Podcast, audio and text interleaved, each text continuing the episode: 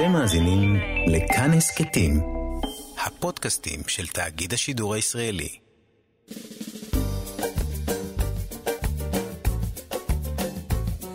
שישים החדש, עם איציק יושע.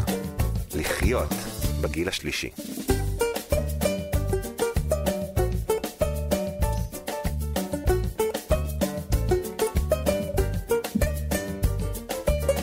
שלום ובוקר טוב לכם, מאזינות ומאזיני כאן תרבות, שישי מחדש של יום שני. הבוקר נספר לכם על הטבות מס שהמדינה לא תמיד מספרת לכם עליהן. הטבות מס לבני ה-60 פלוס. נטייל בעולם עם אה, גיל חובב שיספר גם על הסבתא שלו. אלעד ברנועי ינסה להאיר את הריבוי של הדמויות הזקנות בספרים שיצאו בישראל בשנים האחרונות. ונדבר גם על השיקום של זקנים מאירועי לב, רמז הוא לא פחות יעיל משיקום של צעירים.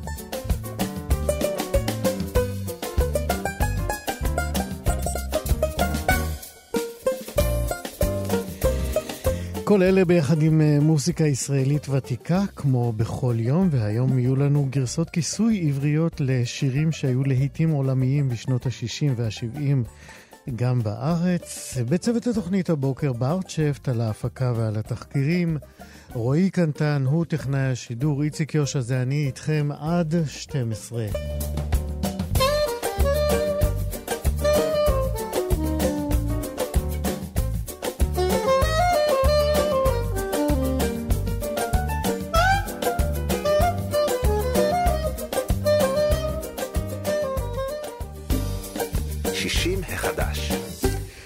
60 החדש. לאחרונה אה, אני מוצף אה, במודעות, אני מניח שלא רק אני, מודעות שמכריזות אה, בקול גדול על כך שהמדינה מחלקת הטבות מס לבני 60 פלוס, ואז אני מוזמן ללחוץ על אחת הלשוניות במודעה, ו... כדי להתחבר לחברה כלשהי שתבדוק את הזכאות שלי וכולי וכולי. אתם מכירים את המודעות האלה. בהמשך אני מניח אה, מישהו הולך אה, לגזור איזשהו קופון על ההטבות האלה, שלי, שלנו, כנראה. כך או כך, אה, כדי שלא אתם ולא אני נפספס את ההטבות האלה, אם הן באמת אמיתיות, ביקשתי לברר את העניין עם רואת חשבון שמבינה עניין, ולכן אני אומר עכשיו שלום לסיגל מולחנדוב. שלום. את רואת חשבון ומתכננת כן. פרישה, נכון? נכון מאוד. אז ספרי לנו, במה זכו בני ה-60 פלוס אה, שהמדינה כל כך אה, מבקשת להיטיב איתם? אמרת לנו בשיחה המוקדמת שיש בכל העניין ההטבות האלה גם אמת וגם אה, פחות אמת. זה נכון, יש אמת, כי באמת יש הטבות מס לבני 60 ומעלה. רוב, ההטבות, רוב הפרסומות האלה מדברים על קופת גמל מסוימת, על, על סעיף 125ד, כן. אה, מה זה סעיף 125 ד'? אנחנו, את יודעת, הדיוטות. אוקיי, סעיף 125 ד' אה, מדבר על אה, ניכוי ריבית. הוא מדבר, זה כבר על גילאים קצת יותר מבוגרים, הוא מדבר על גילאי 72 ומעלה, זאת אומרת ילידי 48 ומטה. אוקיי. שאם יש להם כסף בפקדונות או בפוליסות חיסכון בחברות ביטוח, הריבית שהם יקבלו אה, אה, סליחה, הריבית שהם ימסו, עליה היא לא הריבית האמיתית שבאמת הם יקבלו, אלא היא פחות סכום מסוים, שזו הטבה נחמדה מאוד, אבל יש עוד הטבות ש... כשאת אומרת נחמדה מאוד, זה סתם, בואי ניקח מספר, נגיד אם היו לי אלף שקלים בתוכנית הזאת, בעקבות ההטבה יהיו לי כמה? לא, אם נניח סתם, לצורך העניין הרווחת ריבית של 20 אה, אלף שקל, בסדר? הלכתי רחוק. יש okay. לך אוקיי. ריבית, בש... ריבית שנתית של 20 אלף שקל, אם אתה יחיד ואתה עונה על, על התנאים של הגיל, אז אתה, אתה לא תשלם מס של 15% על ה-20,000, אתה תשלם מס על 7,000 שקל, אוקיי? אהה. זאת אומרת, וזה מגדיל... זאת אומרת, הורידו לך 13,000 מה-20,000 מה האלה. 13,000 שקלים שעליהם לא יחול מיסוי. נכון, אוקיי. כן. עכשיו, מה שטוב בזה גם שעוד יותר נותנים לך אפשרות לעשות מכירה רעיונית כל שנה, כדי שלא תממש באמת בפועל, כי יש לזה השלכות של ריבית וריבית וכאלה. נותנים לך אה, אפשרות לעשות רק מכירה רעיונית, מה זה אומר? מה זה אומר? סיגל, את חייבת להסביר לנו, אנחנו הזמנו אותך נכון, כדי נכון. שתפשטי לנו את המושגים. תראה, אם אתה מוכר, אתה ממוסה רק כשאתה מוכר את הקרן, בסדר? אבל אנשים לא רוצים למכור כי הם משקיעים והם רוצים להשקיע לזמן ארוך. אז מאפשרים להם לעשות כאילו מכירה, לזכות בהטבת מס הזאת ולהמשיך את ה... להמשיך רגיל את ה... זאת אומרת, אפשר להמשיך, אה, זה לא סוגר את התוכנית, אפשר להמשיך את ההפקדות נכון. וליהנות אה, מאותו ותק בחיסכון, נכון?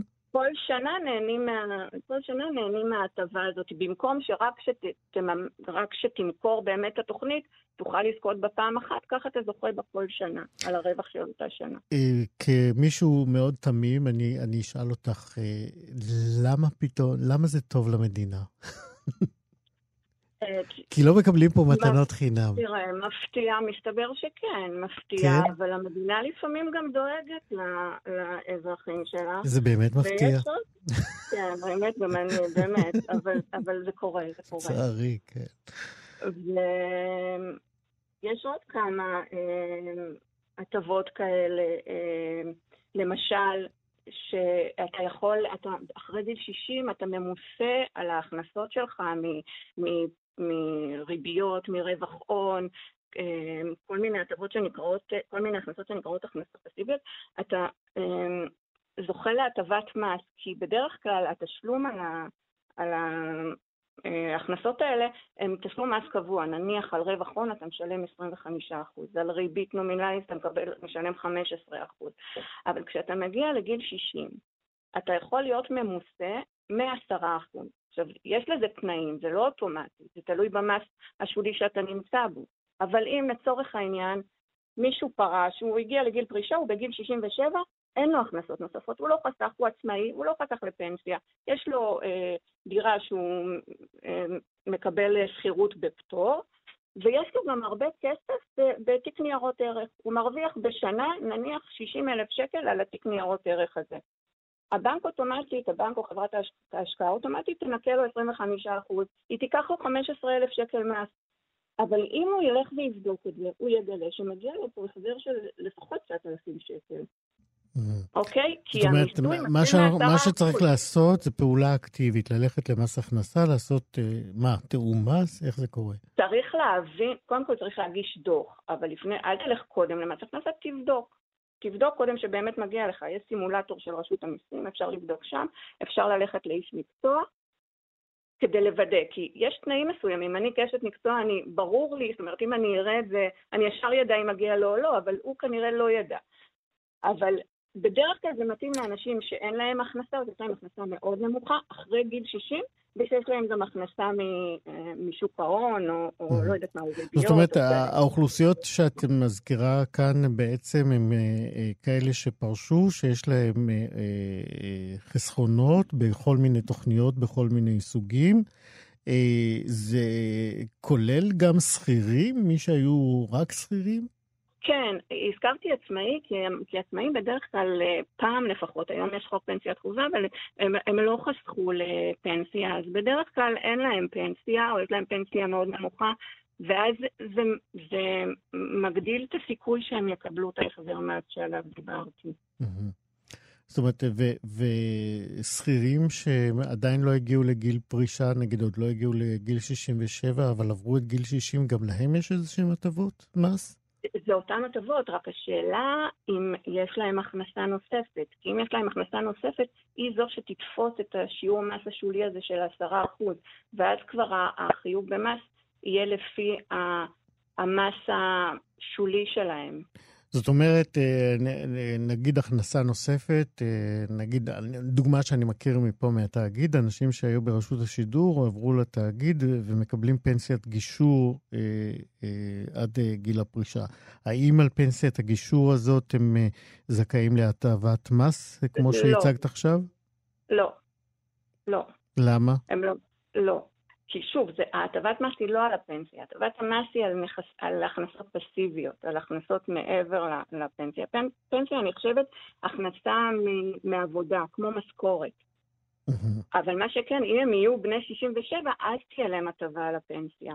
שזה צע, זה, זה נקרא קיבוע זכויות, זה במסגרת תיקון 190 שנחקק ב-2012, ומצריך צעד אקטיבי של מילוי טפסים מסוימים כדי לקבל פטור מסוים, ואז לשלם פחות מס מאשר הם היו משלמים נניח על uh, משכורת.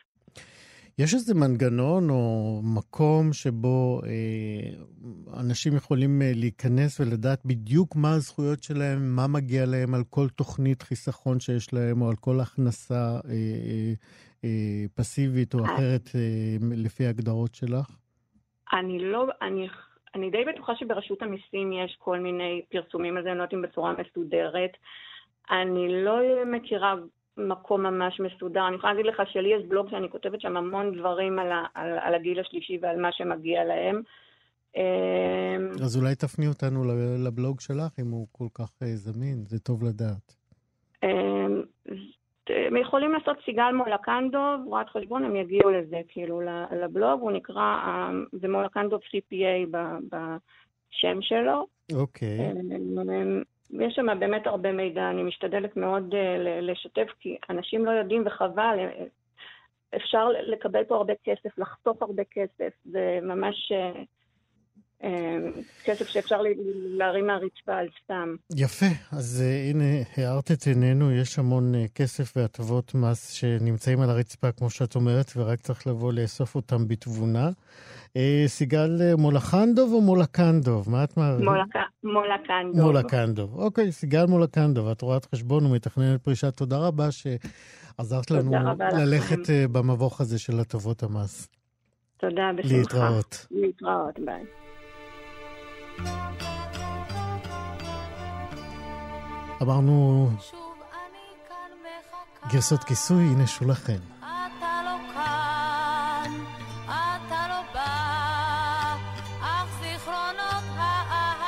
פסטיבל סן הוא 1969.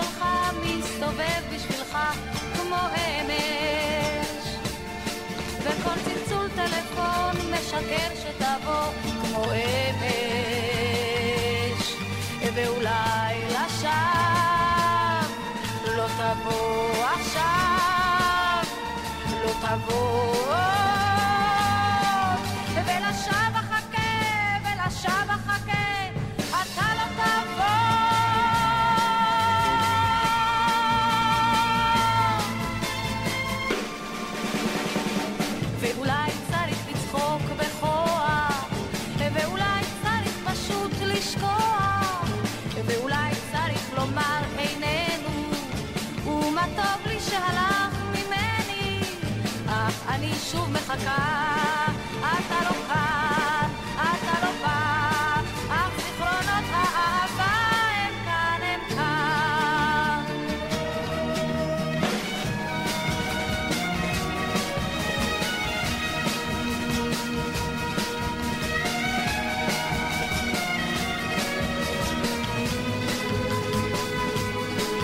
ואולי לשווא לא תבוא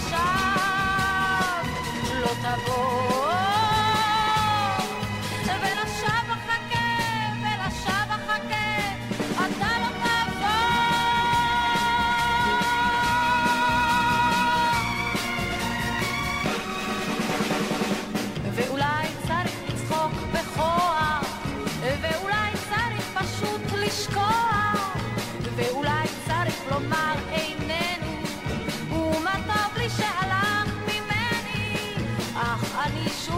I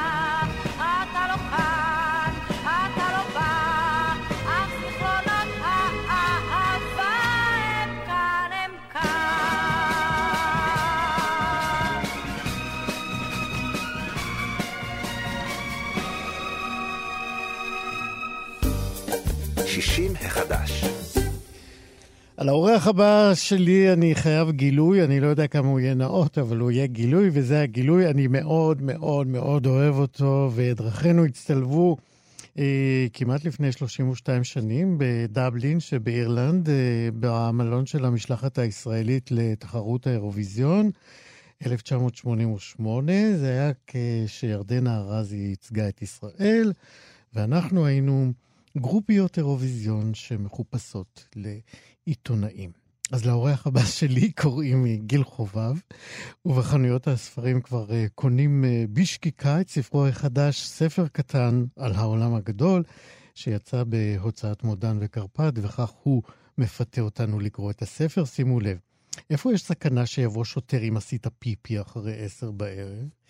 אה, זהו בית הקברות שאומרים עליו שגודלו כמחצית ציריך, אבל הוא תוסס פי שלושה. וגם מי הכתיב למזכירתו מסמכים סודיים מדי בוקר בעודו עירום באמבטיה. שלום גילי חובב.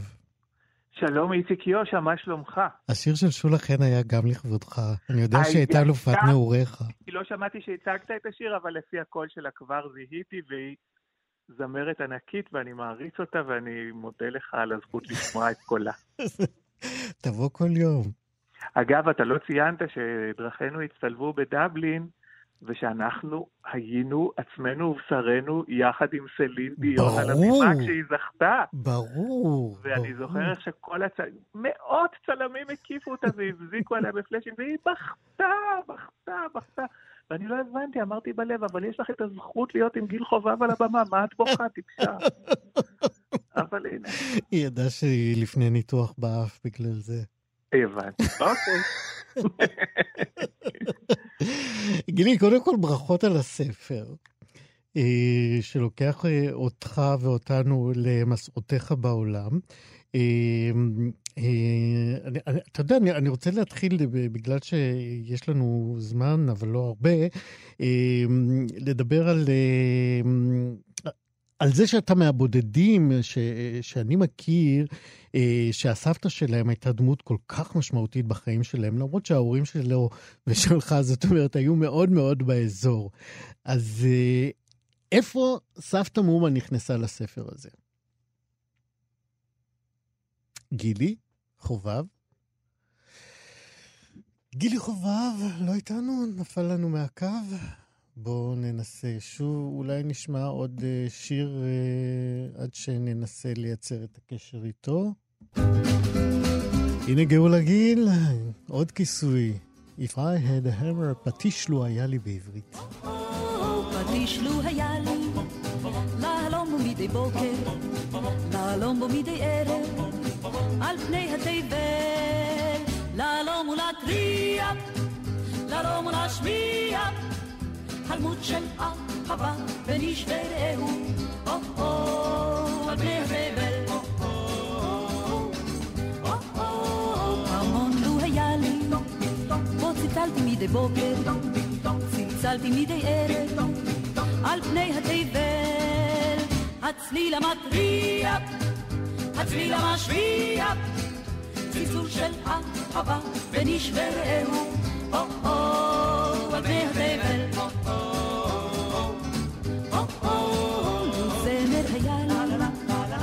שרתי מדי בוקר, אז שרתי מדי ערב, על פני התבל, הזמר יתריע, הזמר ישמיע. אנחנו חוזרים אל אה, גיל חובב, גיל איתנו? לגמרי, לדעתי אלוהים העניש אותנו, כי עכשיו זמן אלול ואנחנו לכלכנו על סלין דיון. נכון, לא לכלכנו, מה? ישר הוא ניתק לנו את השיחה. Oh עכשיו תתנצל בפני סלין דיון. אני מתנצל, סלין יקירה. גם אני מתנצר, הנה, הצטלבתי. אוי, תודה לאל.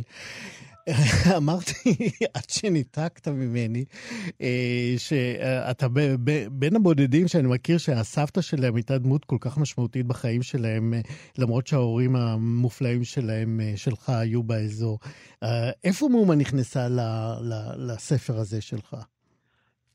אז האמת, אתה יודע, המון אנשים שואלים אותי על הספר, כולם אומרים, או, זה עוד ספר על המשפחה, עוד ספר על המשפחה, כי כתבתי את הטרילוגיה הירושלמית על המשפחה המטורללת שלי, אבל זה לא ספר על המשפחה, נכון. זה ספר על טיולי בעולם, אבל בכל זאת יש מקום אחד שבו מומה נכנסת, כי היא תמיד בליבי.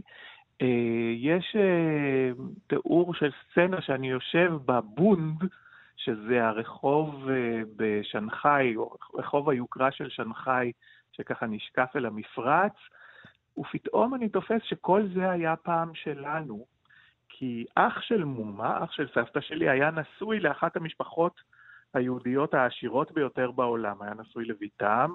משפחה שהתחילה את בנק HSBC, והיו להם תחנות כוח, והיו להם כל מסילות הברזל בדרום-מזרח אסיה, ומגרשי גולף וכולי וכולי וכולי. אה, וגם אה, רוב הבניינים בבונד היו שייכים למשפחה הזאת. אבל אז הוא התגרש ממנה, oh. ולא נשאר כלום אצלנו, ותמיד הייתי צועק על מומה, אבל למה הוא עשה את זה? יכולנו להיות כל כך עשירים. ומומה תמיד אמרה, טוב עשה שברח ממנה, הייתה דסחינדה. אז אם היא הייתה דסחינדה זה חסרת חן באספניולית. אז אם היא הייתה דסחינדה, אנחנו לא רוצים אותה איתנו, ומחלנו, מה אנחנו צריכים בנק עכשיו? באמת זה המון כאב ראש. כן. אה, כתבת את הספר ממש בימים אה, שבהם העולם השתגע והקורונה שיבשה כמעט כל אה, שדרה אפשרית בחיים שלנו. זה, זה, זה, זה, זה מה שזרק אותך, כאילו, ללכת למקומות שהיית בהם בעולם ולא להישאר פה? זה היה דרמטי יותר מזה. אני באמת, אני, בוא נגיד, מוציא את פרנסתי ממסעות בעולם של... הרצאות על עברית ועל אוכל ועל ישראל ועל המשפחה שלי וכולי וכולי. והייתי בכנס בווינה, ושבתי, וזה היה ניצני הקורונה, וארבעה ימים אחרי ששבתי, הודיע ליצמן, שהיה אז שר הבריאות, לא ש... עוד. ולא עוד, שכל מי ששב ממספר ארצות, וביניהן אוסטריה, צריך להיכנס לבידוד רטרואקטיבית. והיו לי עשרה ימי בידוד, ואמרתי, אני לא, לא מוכן אה, להפוך את זה למשהו עצוב. אז ישבתי בחדר שבו התבודדתי ואמרתי, אוקיי, איך, איך אני אשמח את עצמי? וכתבתי את הסיפורים על חוץ לארץ, אה, במין, אה, עשיתי טיול כזה בעולם. אז באחד הטיולים האלה אתה מביא אותנו, תראה, אתה, הטיזרים הם שלך, אז אני הולך איתך. איפה יש סכנה שיבוא שוטר אם עשית פיפי אחרי עשר בערב? בציריך כמובן, ובכל שווייץ.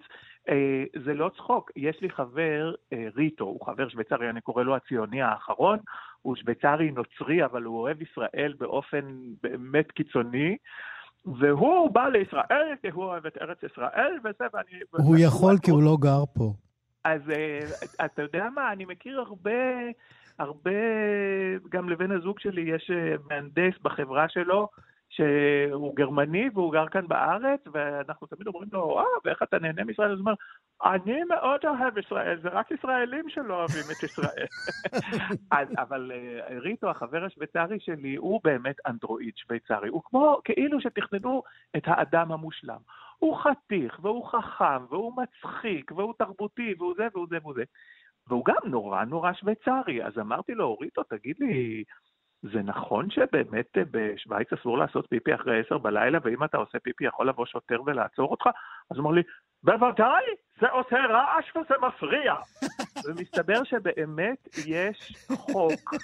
עכשיו, לא תמיד מיישמים אותו כמובן, אבל עקרונית יש חוק שכיוון שמדובר בבניינים מאוד ישנים והצנרת רועשת, אסור, מותר לך לעשות פיפי, אבל אסור לך להוריד את המים אחרי עשר בערב. עכשיו שוב, זה לא שאם תעשה פיפי מיד כל משטרת שווייץ מגיעה עם צ'קלקות לבית שלך, אבל בהחלט ועד הבית יכול להתרעם עליך, ואם תחזור על זה ותחזור על זה, הם יכולים גם אה, לפנות לרשויות.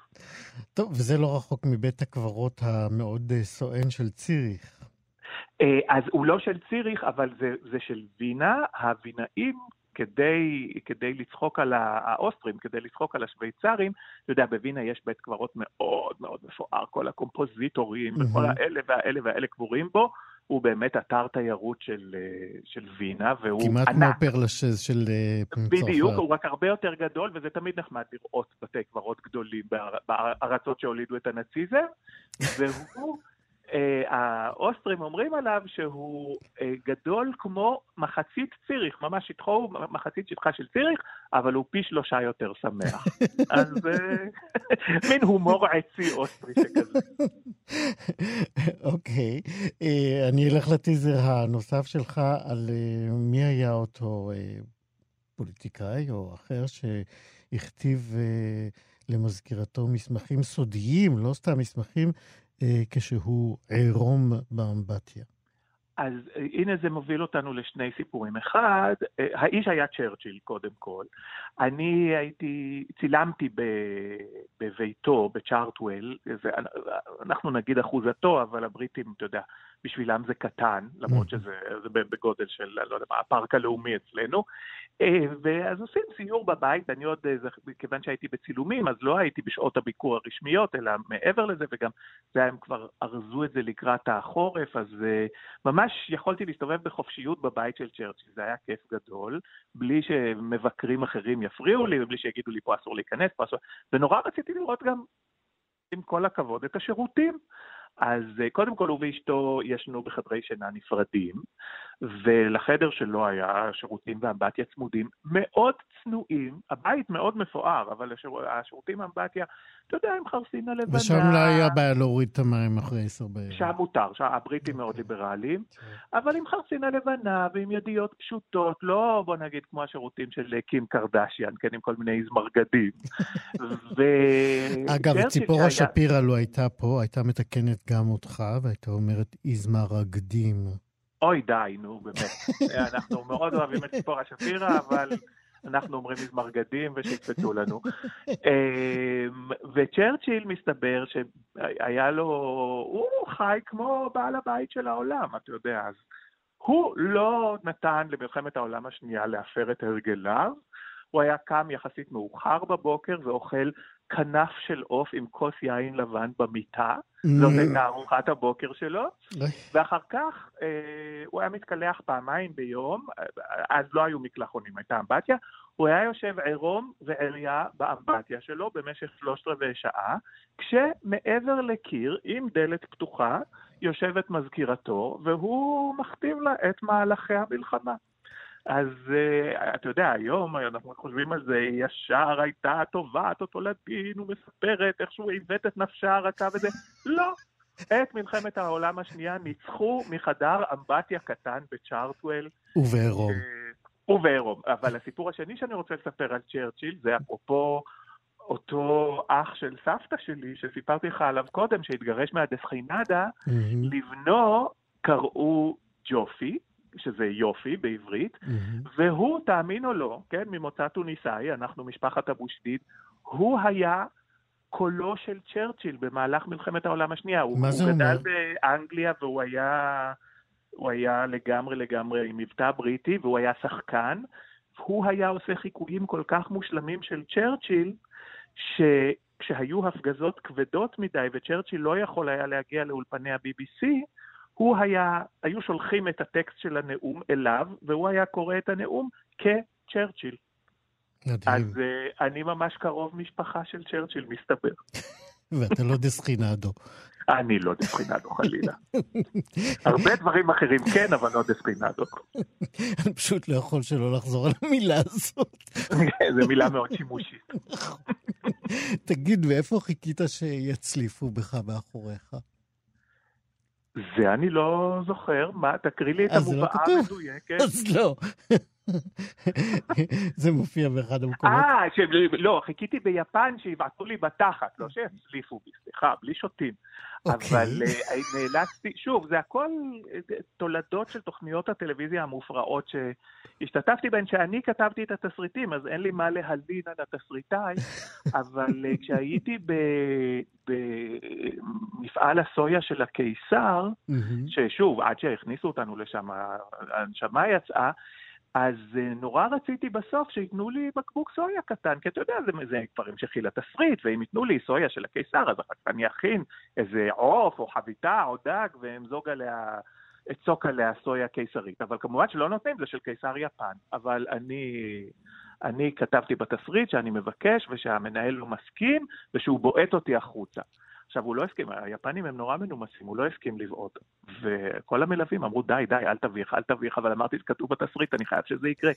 אז קרעתי על ארבעותיי, באתי על התחת שלי, ואמרתי לו, now you kick me in the ass, אתה בועט לי בתחת. אז הוא לא, זה, זה לא רצה, לא רצה, בסוף זה יודע ככה בקצנה, לא, הוא נגע מעדנות בתחת שלי. אמר לו, no, no, דו קמיקזה, קמיקזה.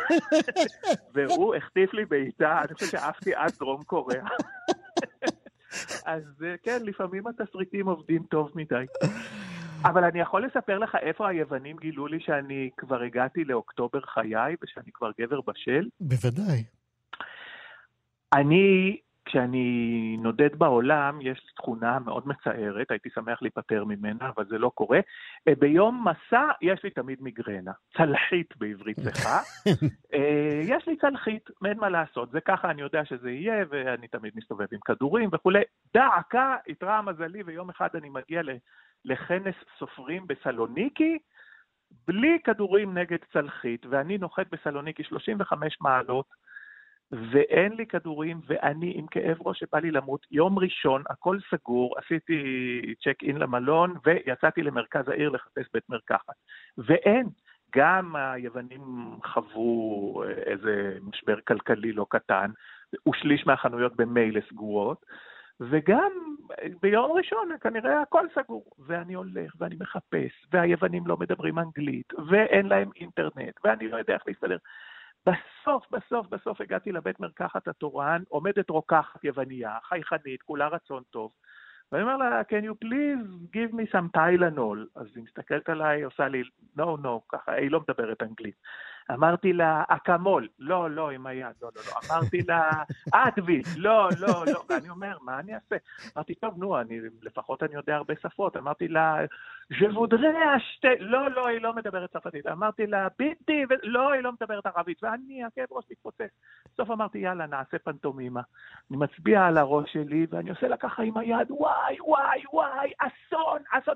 היא עושה ככה, טופחת על מצחה, ועושה, אה, רצה למחסן, חוזרת עם קרם נגד קרחת.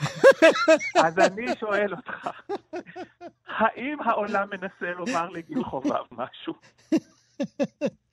ואם כן, מי רוצה לדעת? גילי חובב, נולדת קשיש אמרת ואתה גאה בזה, וכך גם אתה נוסע בעולם, והסיפורים שלך כרגיל אה, שובים לב ונפש. תודה רבה שבאת אלינו, ונאחל אה, גם לספר הזה שיצטרף לשלל ההצלחות שלך. ספר קטן אל העולם הגדול, ממש עכשיו בחנויות. גילי חובב, תודה, תודה רבה. תודה רבה, שנה טובה, בריאות לכולם. להתראות. כל טוב.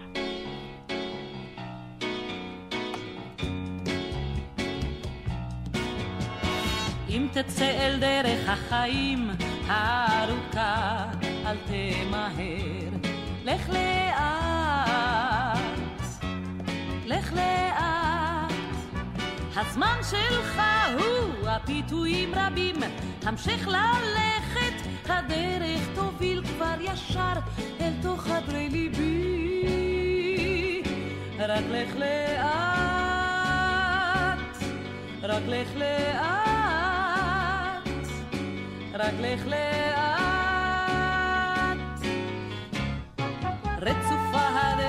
מכשולים ותחנות, אל תיעצר, לך לאט. יש זמן בשפע ואלילת החטא, בכל מולכת הנחלה וברכיש בדרך, אין לי מנפשי, רק לך לאט,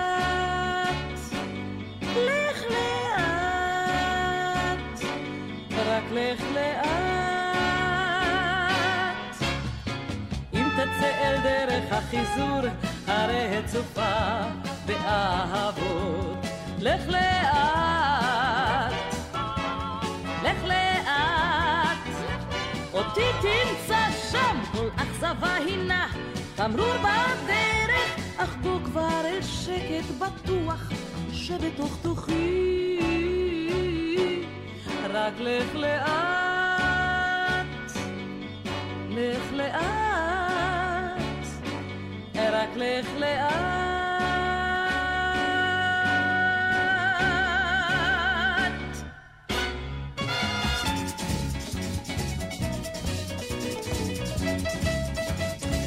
אנחנו שומעים את אה, כרמלה קורן מתוך תקליט שלם שבו היא הקליטה גרסות כיסוי בעברית לשירים של ברט בכרך.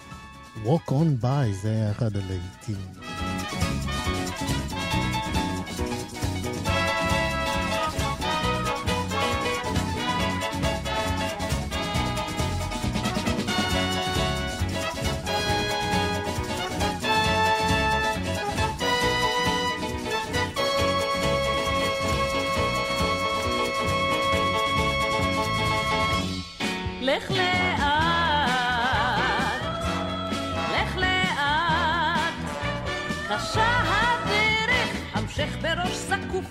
כדרך מלך אל סוף המסלול שבחרת בין שתי זרועותיי. רק לך לאט, רק לך לאט, רק לך לאט.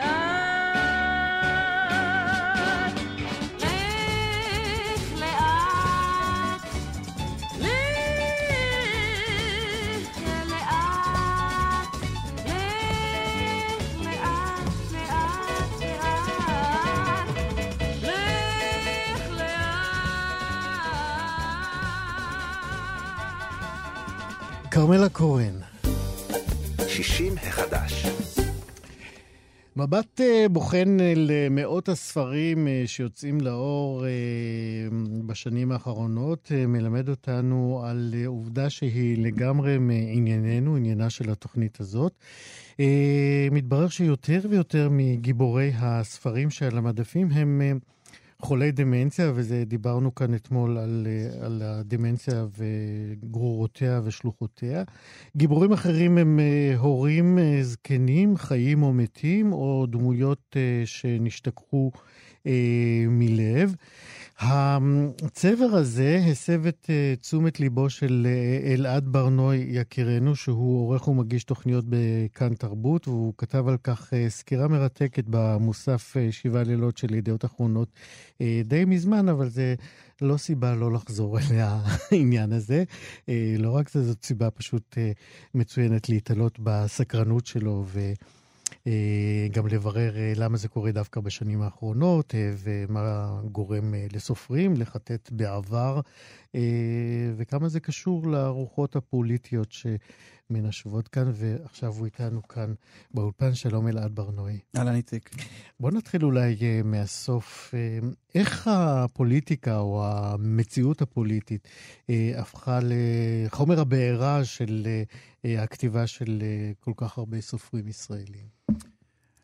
ההתאספות הזאת סביב העבר, אה, הנבירה הזאת בארכיונים, אה, אני מדמיין אותה כמו התכנסות פנימה בתוך הבית. סוגרים את החלונות, לא להסתכל החוצה, יורדים למטה למרתף, ומוציאים החוצה אה, את כל הארכיונים. אם זה ארכיונים ממשיים, כלומר ממש הולכים וחוקרים את הארכיון עצמו ומה שכתוב בו על איזושהי דמות, ואם זה הארכיון המטאפורי של אדם חי והזיכרונות שלו, אה, שאולי מתפוררים באמת בגלל הדמנציה. אז אני מדמיין כמו איזה מין התאספות כזו סביב אה, מדורה, כל אחד יושב. אה, ומספר סיפור. זה קצת כמו בדקמרון, שהם יושבים ויש מגפה בחוץ, אפרופו המגפה, mm-hmm. ו- ורגע לפני שהכל נגמר, הם רק רוצים להעלות את הסיפורים האחרונים כדי גם להתנחם וגם כדי לא לשכוח. זאת אומרת. מן הסתם מדובר בסופרים מבוגרים יחסית. אני חושב שהרבה מהם זה, זה סופרים גם בשנות ה-40 שלהם, שמתמודדים עם זה שההורים שלהם אה, אה, מגיעים עכשיו לאיזשהו אה, פרק אה, אחר בחיים. Mm-hmm. אה, פתאום התקשורת איתם משתנה, יש התמודדות חדשה של הדבר הזה. עכשיו, הקשר ל... ל לחשבון, לרוחות הפוליטיות שמנשבות, בעיניי זה באמת איזושהי תחושה של אה, אה, דחיקת רגליים. כלומר, במקום שהסופרים אה, יבצעו אה, פעולות בעולם, פעולות מז'וריות, יצאו החוצה, ויסתכלו מהחלון ויגידו, מה זה, מה קורה כאן? אה, להתמודד עם מה שקורה. במקום זה, מה, ש, מה שאנחנו רואים זה, זה, זה ההפך, זו ספרות מינורית, מתכנסת, שיש בה איזשהו עצב ואיזושהי אה, אלגיה כזאת, איזושהי פרידה מהעולם כמעט. אמ, סוג של תבוסה, אולי. זו התחושה שלי, כן. אנחנו כבר לא רואים אה, באמת תנועות מז'וריות כאלה של כמעט בעלות, אלא אנחנו רואים ממש איך הרגליים נדחקות, איך מתכנסים פנימה, איך אנחנו חוזרים בתוך הספרות לתוך איזשהו מחנה בטוח, מדברים אחד עם השני, מספרים אחד לשני סיפורים, ורק רק שלא, שלא ייגעו בנו. וזה יכול, יכולות לספק רק אה, דמויות אה, של אה, זקנים. שמתי לב גם באמת בדמויות שאתה מונה, אה, מנית במאמר הזה, אתה קורא לזה כתבה, זה מאמר בעיניי. אה, אה, רוב ההתייחסויות לדמויות הן מהאזורים, אתה יודע, של המועקה של החיים. אה, למשל, אה, אתה מזכיר את זה שא' ב' יהושע, אה, כשהוא מזכיר את דמותו של צבי לוריה בספר המנהרה, הוא מדבר על דמויות שדעתן התרפתה, כן? מלשון מרופטת. או האימא חולת האלצהיימר שככה הולכת ונמוגה של מיכל זמיר בחמש ארוחות ביום. מה, אין, אין, אין זקנים שמחים? זה לא נכון. לא, אני אני חושב ש, ש, שלצד ה... כן, יש, יש באמת, אני גם כתבתי את זה, שגם אם מסתכלים על השמות של הספרים, זה כזה, האיש זקן, העייפים, היו הייתה, זה כל תחושה, תחושה נורא מדכאת כזאת. יש, יש לצד זה גם ספרות אחרת. אה, אה, גם בשנים האחרונות אה, עולה לי בראש אה, נועה ידלין, ש, שכתבה את סטוקהולם, שזה בדיוק ההפך, זה זקנים מלאי ליבידו, מלא, נכון. ש, ש, שמבחינתם זה לא משנה שהם זקנים, הם בני אדם. אבל, אבל כן, כן יש כאן איזושהי, אה, אה, באמת תנועה כזאת מינורית, עצובה. אני חושב שזה לא סתם, אני חושב שיש משהו ב, בחיבוק הזה, אה, שהוא מפויס יותר, אני אסביר. אה, אה, אנחנו רגילים שספרות מבצעת, אה, סופרים בדרך כלל הם אה, עומדים עם חנית ועם מגן, והם נלחמים בכל העולם, בטח במשפחה שלהם קודם כל. סוגרים חשבונות עם המשפחה, עם המעמד, עם הזהות, עם כל דבר. אתה יודע, חיסולי חשבונות. זה מה נדבר שאנחנו- על זה עוד מעט, נתמקד בהם. זה מה כן. שאנחנו רגילים מספרות, בסופו של דבר, בטח ספרות ישראלית. ו... ופתאום אנחנו רואים ספרות באמת כזו עצובה יותר, נוגה יותר, ש... שהיא כאילו מבקשת, אל תריבו, זה לא הזמן למלחמות. לא יורים בתוך הטנק, יש מלחמה בחוץ. זה הזמן לחבק. היום, כן. כן, זה הזמן לחבק, זה הזמן להתפייס. אמ, אני חושב שיש משהו בדמויות האלה של ההורים הנמוגים, אי אפשר באמת לבוא איתם דין וחשבון. אי אפשר, הם כבר לא שם. המערכת יחסים ש- ש- שמתוארת בספרים האלה כמעט כל הזמן, היא כזו של סליחה, של פרידה, של אה, אה, ליווי בדרך האחרונה. גם, כי אתה מזכיר אה, גם את יורם קניוק וגם את יונתן גפן אה, ואת באמא עמוס יקרה, עוז עם ואת אה, סיפור על אבא וחושך. ומיכל זמיר שהזכרנו, אתה, אתה גם מצטט בכתבה, אני, אני חייב לקרוא את זה. היא כותבת שם, אה, לפעמים ביושבי בקרב אה, אחי אה, לגורל, נדמה לי שאנחנו מנצלים את ההזדמנות לדבר סרה בהורינו. אנחנו אומרים לידם את כל מה שראינו וידענו ולא הספקנו להגיד להם בזמן אמת. הם לא יודעים שעשינו מהם אובייקטים פסיכולוגיים, דוגמאות מפוחלצות של איך לא לחיות. אנחנו מגלים ברבים את סודותיהם הכי כמוסים, מוכרים אותם ומייללים. זה קטע מעולה זה. כן. זה, זה כמעט, אמ, כמעט, אני חושב שזה עושה קצת סדר במובן הזה של בכלל כתיבה על ההורים. יש משהו, ב... אני חושב שכל סופר אולי מרגיש את זה, שהוא כותב על המשפחה שלו, אתה יוצר, אתה קוצר הון סימבולי מהדרמות המשפחתיות, מהאביוז, מה, מה, ממה שאתה אמור לדבר על ספת הפסיכולוג, האשמה ש, שכל אה, בן מאשים את ההורים שלו, אתה פתאום פודה את זה במשהו אחר. אני חושב שזה משהו שמיכל זמיר... אבל אין קתרזיס. אני לא יודע, אני לא, אני לא יודע. תראה, בספרות הזאת אני לא חושב שיש קתרזיס, לא. האמת. אני כן חושב שבמעשים ספרותיים אה, אה, גדולים יותר, אני לא יודע, אני חושב שמה, יונתן גפן לא, לא חווה קתרזיס כשהוא עשה את הדבר הזה עם אימא שלו? אה, עמוס עוז, אתה יודע, סיפור על אהבה וחושך, זה, זה חתיכת מעשה ספרותי מטורף. בעיניי יש, יש בה משהו קתרתי. אני, אגב, אני נזכר עכשיו, זה, זה, זה לא ישראלי, אבל זה, זה עכשיו מדובר, הספרים של אדוארד סנט אובין, אה, אה, אה, אה, פטריק מלרוז, הוא, הוא מדבר שם על המשפחה שלו, דברים נוראים שהוא עבר. אני כן חושב שיש משהו תרפויטי לפחות במעשה הזה, אה, של... אה, זה כמעט יכול לראות כמו נקמה, בעיניי זה לא נקמה, בעיניי זה... זה, זה, כמעט יש בזה מעשה של חמלה, אתה יודע מה? של לדבר, בכל זאת, כן. כן, כן, לדבר על המשפחה, על כל הדברים, על כל הפרטים הקטנים, על כל ההתעללויות הקטנות, על כל ה- ה- ה- העלמות העין האלה שיש בתוך הבית, והפספוס שהרבה הורים לא ראו את הילדים שלהם, בטח בדור הזה. אה, אני חושב שבספרות ההיא היה, היה איזשהו מעשה כזה. בספרות הזאת, החרישית יותר, המפויסת יותר, כן, אני, אני, אני מסכים שיש איזשהו... כן. אה, כי באמת מיכל פה, היא מסיימת את זה, אה, את האמירה הזאת במייללים. זאת אומרת, יש כאן אולי פורקן, כמו שאתה אומר, אה, וקורא לקתרזיס הזה, שאני לא רואה אותו קתרזיס, אבל יש בו איזשהו פורקן, אבל אתה יודע, בסוף בסוף זה יללה, זה לא ממש אה, פיוס. אנחנו חייבים להגיע לסיום, נורא כיף להמשיך לדבר על זה. אני רוצה לטפל עוד בדמות, סוג דמות אחת, אה, שהיא לא, לא טרגית כל כך, אבל גם לא עצובה, אה, כמו המורה בספר של מיכל בן נפתלי. כן, אה, אני חושב שהדמות של המורה, אה, במובן מסוים גם מזכירה את, אה, את פזית מהיו הייתה. אה, זה איזושהי אה, דמות שפתאום מוציאים אותה החוצה, מציפים אותה ממש הישר מתוך הארכיון, ומנסים להבין מה היא אומרת לנו היום, מה היא אומרת לנו אה, עליה, ומה היא אומרת לנו עלינו. יש משהו בפעולה הזאת, ששתיהן מבצעות, של אה, אה, אה, אה, כתיבה ושל נוכחות, ולצד זה מחיקה. כלומר, יש איזשהו, איזושהי פעולה של שימור ומחיקה. עכשיו, אה, אני חושב שזו... אה, אה, אה, אה, יעל נאמן, שהיא כותבת שגם כשמוחקים משהו, רואים את הסימנים של המחק. אה, כלומר, פעולת המחיקה היא לא העלמה. אתה נוכח מה שנמחק. אני חושב שזה משהו שהוא גם קורה כל הזמן. המרדף הזה אחרי הדמויות האלה, שכאילו ניסו למחוק את עצמם, אבל הם השאירו את השובל הזה של הגומי הזה שמתפורר מתוך המחק. אה, ו- וזה חלק מהסיפור בעיניי. זה חלק מהסיפור. החזרה הזאת לאיזושהי עבודה עם הזיכרון, שאולי לא רוצה אה, שיזכרו אותו, אבל בכל זאת, הוא כן רוצה.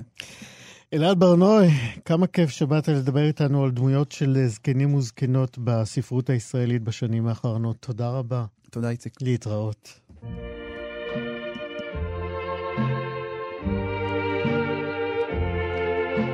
למה כחולים השמיים?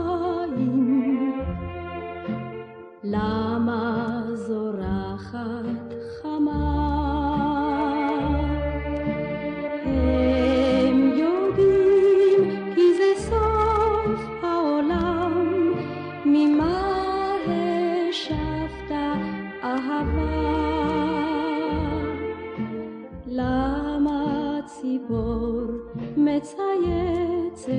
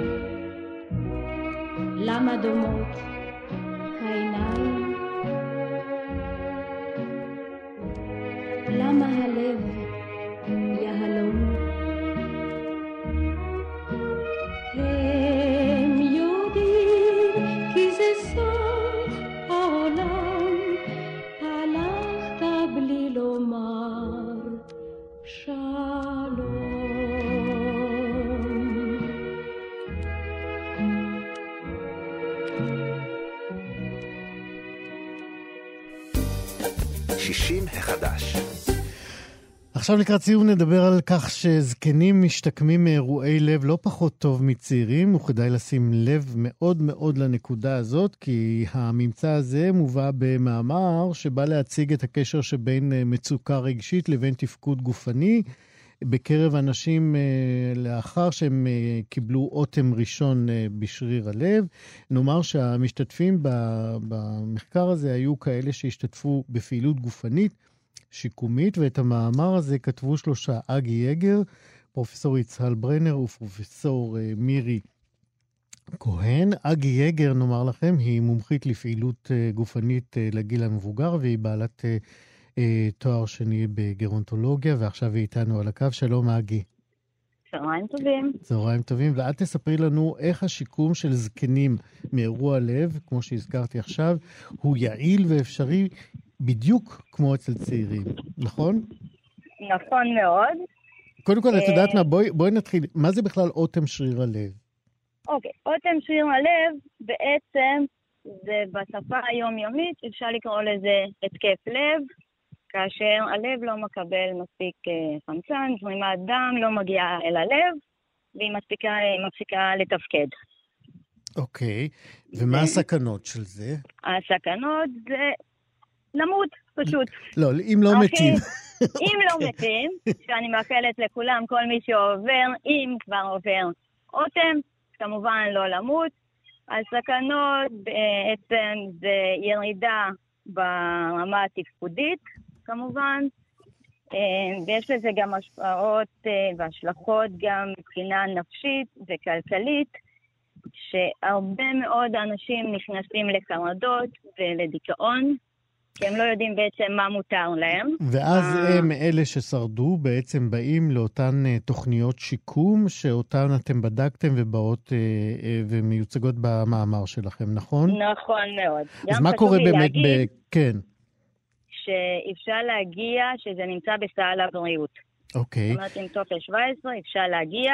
אז מה קורה בקבוצות שיקום האלה, ואיך את, אה, גיליתם באמת שצעירים וזקנים אה, אה, משתקמים כמעט באופן דומה? אוקיי, מה שעשינו בעצם, לקחנו אנשים שהתחילו את הפעילות בשיקום לב, לפי התוכנית שנבנית לכל אחד באופן אישי. ומה שאנחנו עשינו בעצם במ- במחקר, זה ברגע שהם התקבלו לתוכנית, הם היו צריכים לעבור בדיקת מעמד ולענות על שאלונים. הם התחילו בתוכנית, לאחר שלושה חודשים הם אה, הוזמנו שוב לעשות בדיקת מעמד ולענות על השאלון. מה שאלו אותם. בשאלון?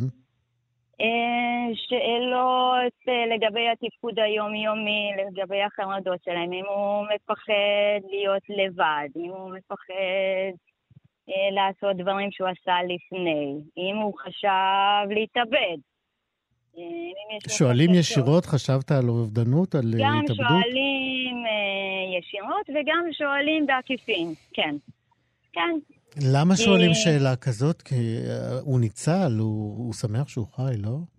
אה, נכון, מצד אחד כן, אבל מצד שני, כמו שאמרנו, הרמה התפקודית של חלק מהאנשים היא יורדת באופן מאוד אה, דרמטי. ויש אנשים בכל גיל, כן? שזה מאוד חשוב להם להיות עצמאים ולהמשיך לתפקד. מהמם. עכשיו, כשאתם אומרים שהשיקום אה, בצ... בקרב צעירים וזקנים הוא די דומה, לפי איזה פרמטרים אתם אה, אה, בודקים את השיקום? אם הם חזרו לתפקד בדיוק כמו לפני ההתקף, או שיש פרמטרים נוספים? קודם כל, מבחינה רמה של כושר גופני, אז זה הבדיקת מעמד שהם מבצעים. וראינו שהשיפור, התחילו, כמובן זה היה מחולק לפי קבוצות גיל.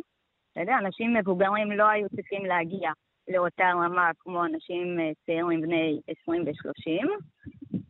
וראינו שגם בקבוצת הצעירים וגם בקבוצת המבוגרים יותר, השיפור היה באותה מידה. זאת אומרת, בהתחלה שתי הקבוצות התחילו ברמה בינונית, ולאחר מכן, לאחר שלושה חודשים, הם הגיעו לרמה טובה.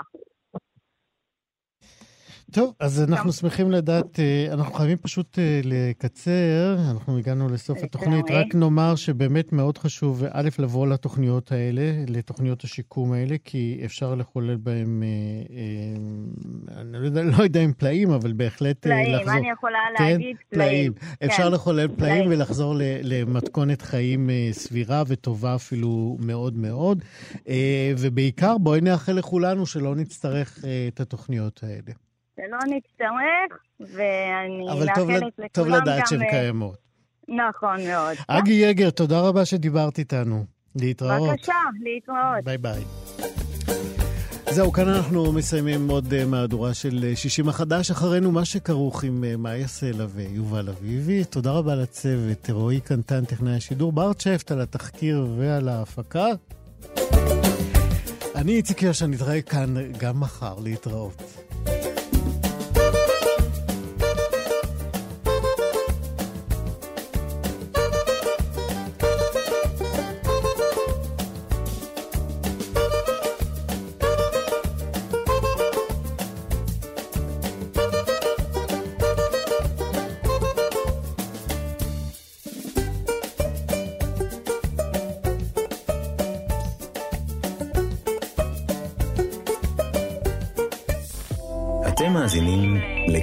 הסכתים, הפודקאסטים של תאגיד השידור הישראלי.